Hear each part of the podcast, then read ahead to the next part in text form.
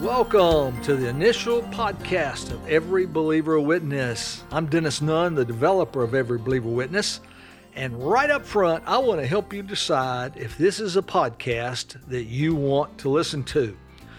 We've designed this podcast to be directed toward three specific groups of people. And so if you follow one of these groups, you're probably going to want to listen. In fact, you are going to want to listen. But if you don't follow one of these three groups, then probably There'll be another podcast to be a better investment for you. Here are the people that we want to help and we want to speak to, we want to encourage. First, people who have never, ever shared their faith. I mean, they're followers of Jesus, but whether they've been too scared or whether they didn't know how or they were afraid to be asked a question or some other reason, they've never, ever shared their faith. The second group of people that we're directing this podcast to are people who've shared their faith occasionally, but really you feel inadequate in sharing your faith. And then the third group of people that we want to help and direct this podcast toward are people who frequently or regularly share their faith, but you want to become even better at it. If you fall in one of these three categories of people, then you are going to want to listen to every Believer a Witness podcast. And so, as we start, I want to talk about first one of the biggest issues that we found as we've spoken and taught every believer witness for 16 years now. And that is so many people don't see it as their personal job or their personal responsibility to share the good news of Jesus. In other words, they think it's for people who are especially gifted or people who are outgoing uh, they or, or it's the pastors, they're supposed to be doing it. Whereas the Bible teaches that it's every follower of Jesus Christ. And I want us to look at how some ordinary people, not specially gifted people, not particularly outgoing people, not trained people, not professional people, but how ordinary people shared their faith in the New Testament. And I want to start out by looking at some people who had personal encounters with Jesus Christ. Let's start out in John chapter 4, where Jesus has an encounter with a woman at a well. Now, you may or may not remember the story, but Jesus and his disciples are in Jerusalem, and they've got to go up north to the Sea of Galilee, where he has his major ministry. And they have two ways they can get there. They can take the long way around so they don't have to go through Samaria, where the mixed race people live, where the Jews despised these people and didn't want anything to do with them. They didn't even want to pass through their area. But Jesus said to his disciples, Guys, we got to go through Samaria. So they head up through Samaria and they come to the city of Sychar, S Y C H A R, Sychar. And it's about lunchtime and they're tired and they're hungry and they sit down by a well. Jesus sends his disciples into the town to buy food and he's sitting there and a woman comes out of town. Now, this is a woman that's been married five times and she's living in adultery with a guy right now. And here comes this adulterous woman up to Jesus to, to get water to well. And Jesus said to her, uh, Would you give me a drink, please? And the woman's shocked because in this culture, men don't speak to women, and Jews certainly don't speak to Samaritans. And he's a religious leader, and she's you know, a more immoral person. And so that launches into a conversation. And at one point, Jesus said, Well, if you knew who was talking to you, you'd be asking him for the living water. And she didn't understand it. They have more conversation. And eventually, she comes to see that the man she's talking to is the promised Messiah. And it says in verses 28 and 29 she left her water jar and went away into town and said to the people, Come see a man that told me all that I ever did. Can this be the Christ? And the people hearing this from her rush out of town. They come to see Jesus. And verse 39 says this Many Samaritans from that town believed in him, Jesus, because of the woman's testimony. And by the way, here it is. What's her testimony? He told me all that I ever did. Now, you see, they knew what her life was like before. And here's a woman. Notice she didn't memorize any Bible verses. She didn't take a course in witnessing. She just told what had happened to her. Jesus, a little later, goes down to Jerusalem and he has an encounter with a crippled man. In Jerusalem, there's a, a pool of water called the Pool of Bethesda. And Jewish tradition said that once a year an angel came down from heaven and stirred the water, and the first person that could get into the pool after the waters were stirred would be healed. So naturally, the people bring uh, a lot of disabled friends and family members there. So they're blind people and crippled people, lame people, all kinds of people who need healing. And Jesus passes by the pool of Bethesda, and he said to this one guy who had been crippled for 38 years, and he asked him, Do you want to get well? And the guy responds, There's nobody here to help me into the water. And then in verses 8 and 9 of chapter 5 of John, Jesus said to him, Get up, take up your bed and walk. At once the man was healed, and he took up his bed and walked. Now that day was a Sabbath. So Jesus does this healing of a crippled man, but there's a problem. It's the Jewish Sabbath, our Saturday. And the religious leaders have added all kinds of regulations and rules for what you can do on the Sabbath. And you can't be carried around some heavy load. And so one of the Pharisees sees this formerly crippled man carrying his mat around, and he says, Hey, buddy, you can't be doing that. This is a Sabbath, man. And the guy responded, that, that guy that healed me told me to pick it up. Well, who was that guy? And the crippled man responded, I, I, I don't know. Sometime later, Jesus came back to that man and he said to him, Oh, oh, by the way, quit sinning. And so the crippled man then learned it was Jesus. And here's what verse 15 says The man departed and told the Jews that it was Jesus who had made him well. Here's an ordinary guy, not highly educated, hadn't been through any classes or courses. He didn't learn a memorized presentation. At first, notice he didn't even know who Jesus was, but he just told what Jesus had done for him. As we continue, let's talk about another individual that had an encounter with Jesus, and that is a blind man in John chapter 9. Jesus is in Jerusalem and he's ministering with his disciples, and they pass a guy who's begging. He's been blind from birth, and his disciples ask him, Jesus, who sinned, this man or his parents? Jesus said, No, neither one of them sinned. This happened to him for the glory of God. And then Jesus does one of the most unusual healings in the New Testament. He spits on the ground and he makes some mud and he puts it on the guy's eyes and he says, Go wash. And when the man did, he could see. A little later, some of his, some of his neighbors see this formerly blind man walking around. And one of them says, Hey, isn't that Ralph over there? Uh, that, that, that's Ralph the blind guy. And the one says, No, that couldn't be Ralph. Ralph's blind. He couldn't be walking around like that. No, it, it is the blind guy. And so they go over and they say, Hey, what happened to you? How'd this happen?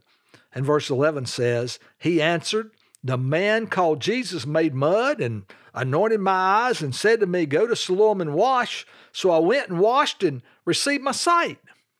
Now notice the man simply told his neighbors what had happened to him. Well, the Pharisees and religious leaders heard about it and they called him in to question him. And they said, Hey, how is it that you were blind and now you can see? And he says, Well, this guy Jesus made some mud and he, he put it in my eyes and he told me to go wash in Siloam, and I did, and I could see. They really couldn't believe him, so they called his parents in. They said, uh, uh, Tell us uh, about your son. And they said, Well, all we know is he's blind. If you really want to know how he was healed, you're going to have to talk to him again. So they called him in again, and he told them again. And they said, Oh, it couldn't be Jesus that healed you. He's a sinner. And here is one of the most astounding verses in all the Word of God. I love it. Listen to this. Verse 25 of John 9. He answered, Whether he's a sinner or not, I don't know. One thing I do know that though I was blind, now I see. Now think about that. So often we think, uh, I don't know enough to witness. What if people ask me questions? Uh, this guy astoundingly, didn't even know if Jesus was a sinner or not. Notice, you only need to know what Jesus had done, has done for you. Now, later on, he learned more and he responded more. But here's what I want us to catch no one can dispute the reality of a changed life. I once was blind, but now I see. He opened my eyes. And then here's another one. This is one of my favorites. In, uh, in fact, I guess it is my personal favorite. It's in Luke chapter 8. Jesus and his disciples are going to have an encounter with a demon possessed man. They get in a boat and they head over from one side of the Sea of Galilee over to the eastern shore. And when they get there, they meet a man whose life is out of control. Uh, he's demon possessed. He runs around naked, living in a cemetery among the tombs, and he's got supernatural strength that nobody can bind him even with chains. He's uh, he cuts himself, he hurts his body. And when Jesus came up to him, Jesus ended up casting out the demons that were in him, and the guy's made well, and he's delivered from his lifestyle.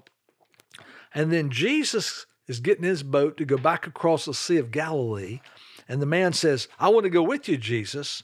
Jesus said, Nope, I want you to go back home and tell your family and others how much God has done for you.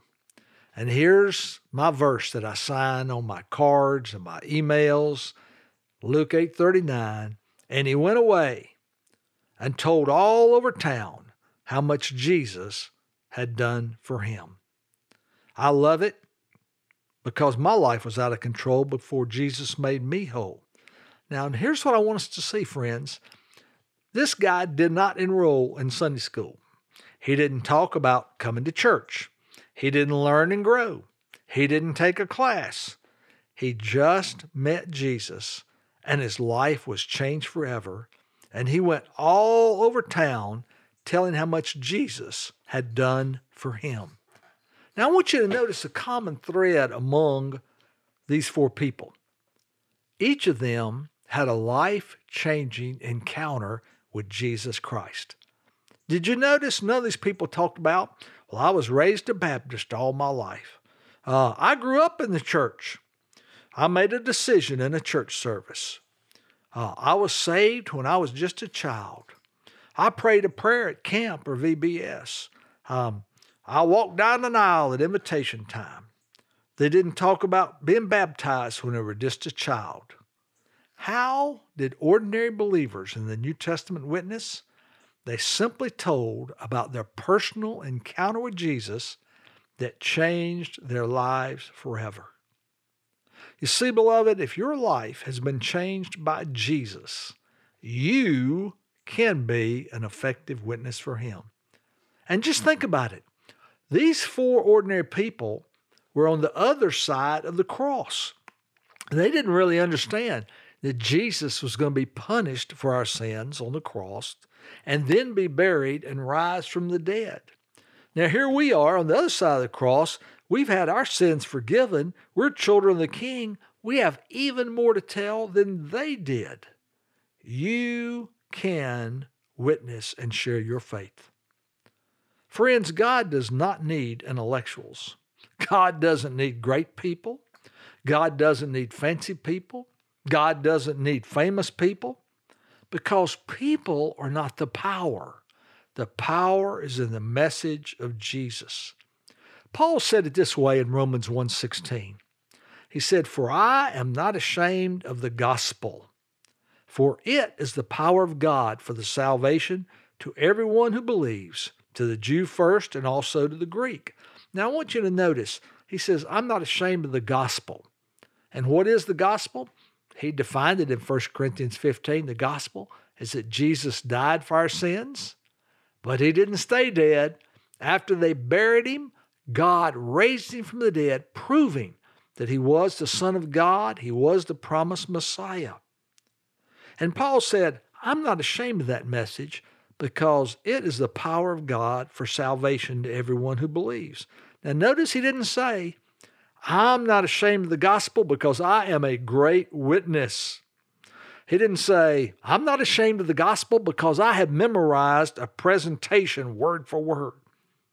He didn't say, I'm not ashamed of the gospel because I'm very comfortable sharing it. He said, I'm not ashamed of the gospel because the gospel is the power of God. See, God doesn't need great people, gifted people. God, we have this wonderful, glorious blessing of partnering with God to see people come to Christ. God chooses to use us to deliver the message of Jesus. Now, some people will have a bigger platform than others, but even that doesn't necessarily mean that they'll have more impact. Most of you know that just a couple of years ago, evangelist Billy Graham died. Um, Billy Graham preached the gospel, the good news of Jesus to millions of people live and hundreds of millions of people uh, through media. Uh, he probably shared the good news of Jesus to more people than any person in the history of the world. And there's a very interesting series of events, a chain of events that led to Billy Graham preaching the gospel. Billy Graham was converted at an evangelistic meeting in Charlotte, North Carolina, led by the evangelist Mordecai Ham. Mordecai Ham was in Charlotte preaching because he had been invited by a businessmen's group that started after a Billy Sunday evangelistic meeting. Before Billy Sunday had his own evangelistic ministry, he worked as an assistant to J. Wilbur Chapman. J. Wilbur Chapman was made certain of his salvation at an evangelistic meeting led by Dwight L. Moody. Dwight Moody was led to accept Jesus by a Sunday school teacher, Edward Kimball. Do you suppose Edward Kimball would have ever fathomed the millions of people who would be impacted when he led a Sunday school student, Dwight Moody, to Christ? No. Edward Kimball was just a faithful witness like the Lord wants you to be and me to be. And here is the best news of all there's only one qualification to be a witness for Jesus, and that is that your life has been changed. So here is the takeaway for today's podcast. If your life has been changed by a personal encounter with Jesus, you can use your story, your personal individual story, to share the good news of Jesus. There's a popular song out now by Anne Wilson. Let me tell you about my Jesus. And that's God's desire for me, and that's God's desire for you to tell as many people as we can about my Jesus. So let me ask you have you had a personal encounter with Jesus? Can you refer to Jesus as my Jesus? Think about these people that we talked about. Was there a time when you were wicked and immoral like the woman at the well? Then you met Jesus and he forgave you and changed your life forever? Or were you like the man by the pool of Bethesda? Was your life crippled by sin and you couldn't help yourself? Then you met Jesus and he made you whole? Or was it that you were blind to the truth? You thought about it was being a moral person or a good person or being a religious person. And then you met Jesus and he opened your eyes and you were changed. Or was it that you were bound by alcohol, drugs, out of control behavior like the demon possessed man? Then Jesus changed your life and now you tell it all over town. Has your life been changed by a personal encounter with Jesus? Has your life been changed by the power of God?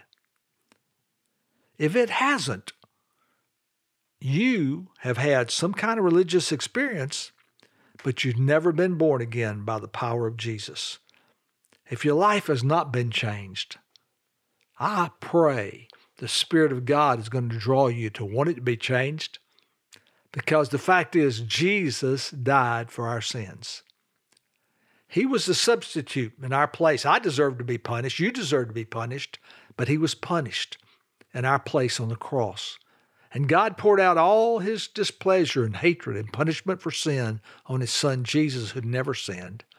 And then to prove it was true, after they buried him, he raised him from the dead. And today, the Holy Spirit draws people not to make a decision for Jesus, not to pray a prayer, but to surrender their lives to Jesus. If you've never done it, I hope that this will be an encouragement, that the Spirit of God will use it to draw you to tell you and help you understand everything you're looking for in life and everything you're going to need in eternity is only going to be found in Christ Jesus. Hey, I want to thank you for listening. If this podcast has been an encouragement to you, please let your friends know about it. We want to get the word out and have as many people being encouraged and blessed and helped as we can. And also feel free to email us with any questions you have about sharing your faith or thoughts you have about subjects you'd like to have covered as we talk about sharing our faith about witnessing. You can contact us at info, I-N-F-O, at EBAW. That's for everybelieverwitness.org. Info at EBAW.org. God bless you.